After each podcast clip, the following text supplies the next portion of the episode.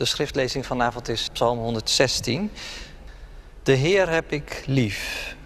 Hij hoort mijn stem, mijn smeken. Hij luistert naar mij. Ik roep hem aan mijn leven lang. Banden van de dood omknelden mij. Angsten van het dodenrijk grepen mij aan. Ik voelde angst en pijn. Toen riep ik de naam van de Heer. Heer, red toch mijn leven. De Heer is genadig en rechtvaardig. Onze God is een God van ontferming. De Heer beschermt de eenvoudige. Machteloos was ik en Hij heeft mij bevrijd. Kom weer tot rust, mijn ziel. De Heer is je te hulp gekomen. Ja, u hebt mijn leven ontrukt aan de dood. Mijn ogen gedroogd van tranen. Mijn voeten voor struikelen behoed. Ik mag wandelen in het land van de levenden, onder het oog van de Heer. Ik bleef vertrouwen, ook al zei ik, ik ben diep ongelukkig. Al te snel dacht ik, geen mens die zijn woord houdt. Hoe kan ik de Heer vergoeden voor wat Hij heeft gedaan? Ik zal de beker van bevrijding heffen, de naam aanroepen van de Heer en mijn gelofte aan de Heer inlossen in het bijzijn van heel zijn volk. Met pijn ziet de Heer de dood van zijn getrouwen. Ach Heer, ik ben uw dienaar. Uw dienaar ben ik, de zoon van uw dienares. U hebt mijn boeien doorbroken. U wil ik een dankoffer brengen. Ik zal de naam aanroepen van de Heer en mijn gelofte aan de Heer inlossen in het bijzijn van heel zijn volk, in de voorhoven van het huis van de Heer, binnen uw muren, Jeruzalem. Halleluja. Dit is het woord van God. Gemeente van Christus, hier in de kerk en ook jullie thuis. Grote kans dat je de afgelopen tijd meer bent gaan wandelen. Ik tenminste wel. Iedere dag een ommetje. Want nu we zoveel thuis zijn, is het gewoon lekker om af en toe even naar buiten te gaan. Zeker op zo'n dag als vandaag met een mooie blauwe lucht en een heldere novemberzon. Heerlijk. En zo'n wandeling die dient dan niet alleen om een frisse neus te halen, maar helpt je vaak ook om je gedachten te ordenen. Om gewoon eens wat dingen op een rij te zetten. Wat dat betreft is de dagelijkse wandeling al veel eerder ontdekt. Van Beethoven tot Bob Dylan en van Kant tot Kierkegaard. Allemaal wisten ze erover mee te praten. Een wandeling doet wonderen. Nou hebben we vanavond Psalm honderdzestien gelezen. En misschien is het niet je eerste associatie bij deze psalm, maar eigenlijk zou je die psalm wel een soort wandeling kunnen noemen. In ieder geval neemt de dichter ons mee langs drie hele concrete plaatsen. Het dodenrijk in vers drie, het land van de levenden in vers negen en dan uiteindelijk de voorhoven van de tempel. Het zijn eigenlijk locaties uit de biografie van de dichter. En hij vertelt ons zijn levensverhaal aan de hand van die plekken. En wat meteen opvalt is dat dat een heel ongewoon levensverhaal is. Want het gaat niet van de wieg naar de graf. Maar eigenlijk precies andersom. Het begint in het dodenrijk en het eindigt bij een soort nieuwe geboorte. In de tempel. Met het opheffen van die beker en... En het brengen van een dankoffer. Een soort nieuw begin. Dat is het einde van deze psalm. Maar in ieder geval zal één ding je wel duidelijk zijn geworden bij het luisteren en bij het lezen. In deze psalm spreekt een dankbaar mens. Dat proef je eigenlijk aan alles. En tegelijkertijd voel je ook wel aan, als je die psalm een paar keer doorleest of als je er een paar keer naar luistert, dat die dankbaarheid niet zomaar kwam aanwaaien. Die dankbaarheid die heeft nog steeds iets geheimzinnigs bijna. Het is alsof hij niet echt kan peilen en niet echt in de vingers kan krijgen waar die dankbaarheid nou vandaan komt. Hoe kan het nou dat hij kan zingen, God heb ik lief? Hoe kan het nou dat hij kan vertrouwen op God, zelfs op het dieptepunt van zijn leven? Ik weet niet of je dat herkent, maar ik heb dat wel vaker bij mensen die iets vertellen over hoe ze met God leven. Dat je zegt, hoe kan dat nou? Ik zag vanmiddag nog een stukje op YouTube, een interview met Henk Binnendijk. Ik weet niet, misschien ken je hem nog uit de tijd dat hij bijbelstudies gaf op tv. Hij is al jaren met pensioen en hij woont in Katwijk, of daar in ieder geval in de buurt. Daar heeft hij een tuinhuis waar hij iedere dag naartoe gaat om te bidden en te mediteren en in de Bijbel te lezen. Maar in dat interview vertelt hij hoe hij dit jaar zijn zoon heeft verloren van vijftig jaar oud. Op een heel ingrijpende manier. Ik liep gillend door het huis, zei hij, toen ik het hoorde. En toch, en toch blijft hij dankbaar. Dat voel je ook aan alles, dat hoor je en dat zie je. En je denkt, hoe kan dat nou? Wat is daar nou het geheim van? Nou, ik zei het al, Psalm honderdzestien kun je vergelijken met een wandeling. Hoewel, aan het begin is er van wandelen nog niet zoveel sprake natuurlijk. In vers twee nog wel een beetje, maar in vers drie, als je bij dat dodenrijk komt, dan zie je iemand die in totale verlamming verkeert. Wandelen, hij kan geen stap meer zetten. Banden van de dood omknelden mij, zegt hij. En de angsten van het dodenrijk grepen mij aan.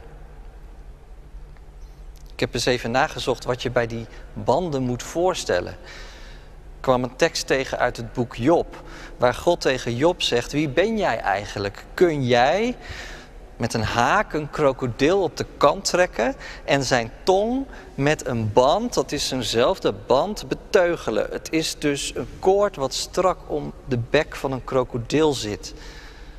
En wat zo vast zit, dat zelfs die bek van dat beest niet meer open kan. Moest ook denken aan zo'n ouderwetse dwangbuis die je wel eens in films ziet. Dat op die manier je armen op de rug worden gebonden en je volstrekt weerloos bent. Zo voelt hij zich op dat moment. Wie de dichter van die psalm is, dat, dat weten we eigenlijk niet. Volgens sommigen moet je aan David denken. In ieder geval kom je elders in het Oude Testament wel een danklied van David tegen, waar dezelfde woorden worden gebruikt. En dat danklied staat helemaal in de context van het verslaan van Saul.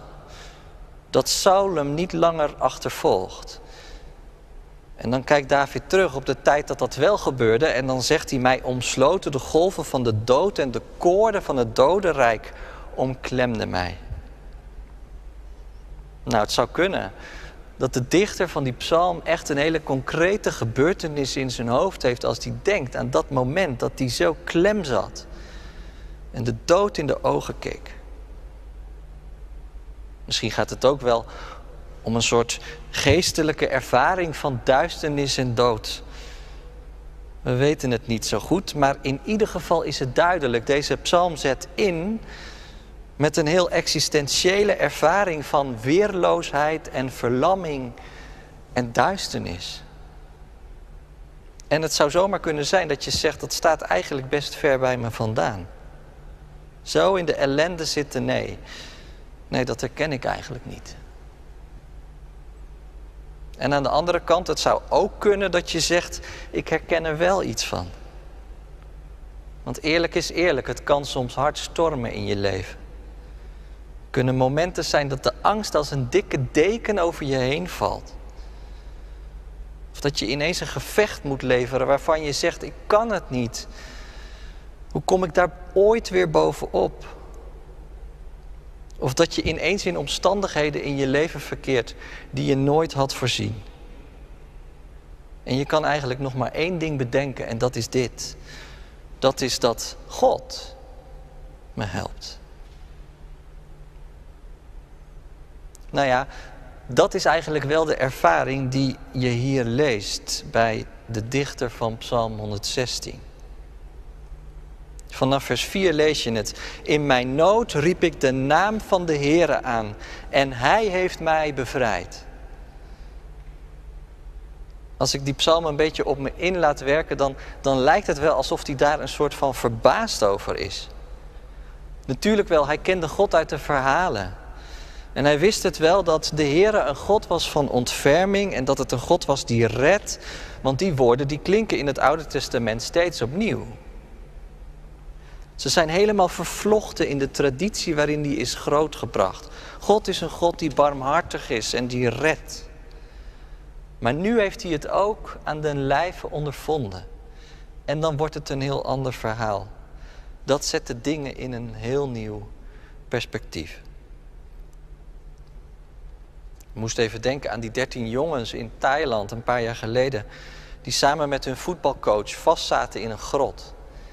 Ik geloof dat ze acht dagen in het donker hebben gezeten, voordat de eerste duiker bij ze kwam. Wat een ontlading zal dat geweest zijn. Eindelijk zicht op bevrijding. De hoop al bijna opgegeven en dan ineens vrij. Kijk, als je zoiets meemaakt, dan ga je natuurlijk waarderen wat tot die tijd altijd heel vanzelfsprekend was. Misschien zie je dat ook wel in deze psalm terug. Dat je het nog steeds niet kan geloven dat je mag wandelen in het land van de levenden. Onder toeziend oog van God zelf. Wandelen met de levende, dat ook. Gewoon leven van de genade. Het maakt de dichter in ieder geval een dankbaar mens. En, en dat is volgens mij het geheim van de psalm. Dat dankbaarheid een vrucht is van het wandelen met God. Nou ja, misschien moet ik hier wel heel even pauzeren. Want het zou zomaar kunnen dat je denkt, oké, okay, moet ik dan eerst iets heel ergs meemaken voordat ik echt dankbaar kan zijn? Nou, ik denk het niet. Gelukkig niet. Maar bedenk je dit eens. Zou zo'n lied misschien wel niet juist daarom in de Bijbel staan, als een geloofsgetuigenis van eeuwen oud, om dat contrast nog eens even heel helder voor ogen te krijgen? Het contrast tussen dood en leven, tussen duisternis en licht, tussen zonde en genade. En dat je echt even een wandeling nodig hebt om het allemaal op je in te laten werken. En om er eens helemaal stil van te worden. Om dankbaarheid te voelen opkomen voor wat God je allemaal geeft. Misschien helemaal niet veel, maar, maar misschien wel meer dan genoeg. Om dankbaarheid te voelen opkomen. Om God die je kent en waarvan je weet dat die genadig is. Omdat dat altijd tegen je is gezegd en omdat andere mensen dat ook tegen je hebben getuigd. Ik zou zeggen, neem daar vanavond eens de tijd voor. Om dat eens even te overwegen.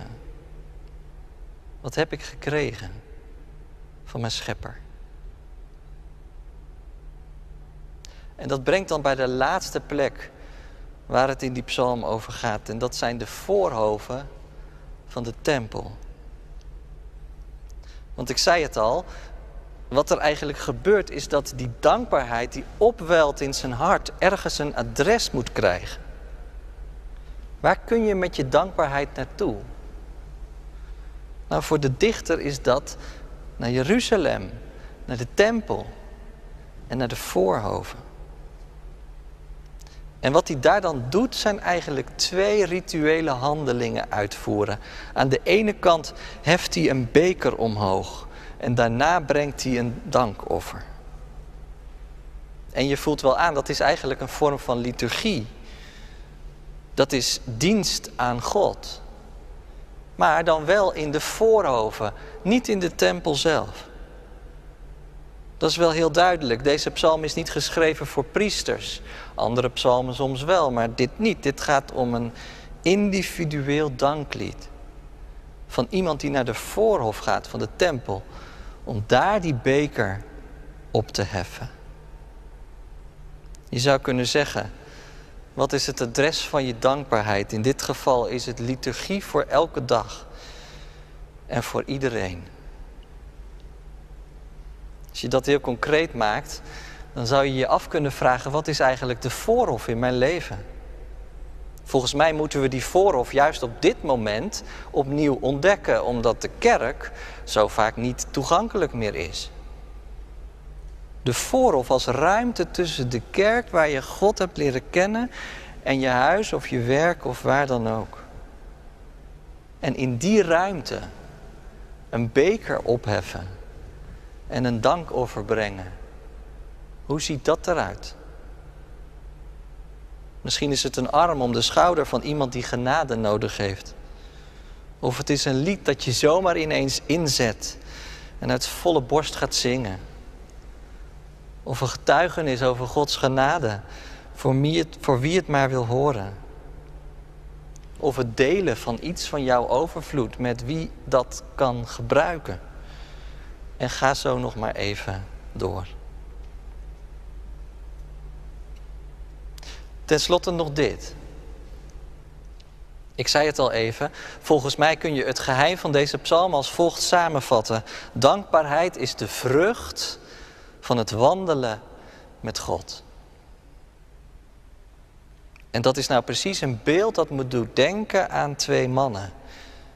Die op een goede dag, bijna tweeduizend jaar geleden, een wandeling maakten vanuit Jeruzalem naar hun plaats Emmaus. Ze waren bepaald niet opgewekt. Het was crisis in hun leven, echt waar. Het leek wel donkerder dan ooit. En er lag een sluier over de toekomst. En toch, zonder het te weten zou precies deze wandeling hun leven voorgoed veranderen. Waarom? Omdat de levende zelf met hen op bleek te lopen. Zij hadden hem niet herkend in eerste instantie en zij hadden hem al helemaal niet uitgenodigd of gezocht. Maar ineens was hij daar, Jezus Christus. Hij die de dood in de ogen had gekeken, die de angst en de pijn had verdragen, die was neergedaald tot diep in het rijk van de dood, om vervolgens op te staan.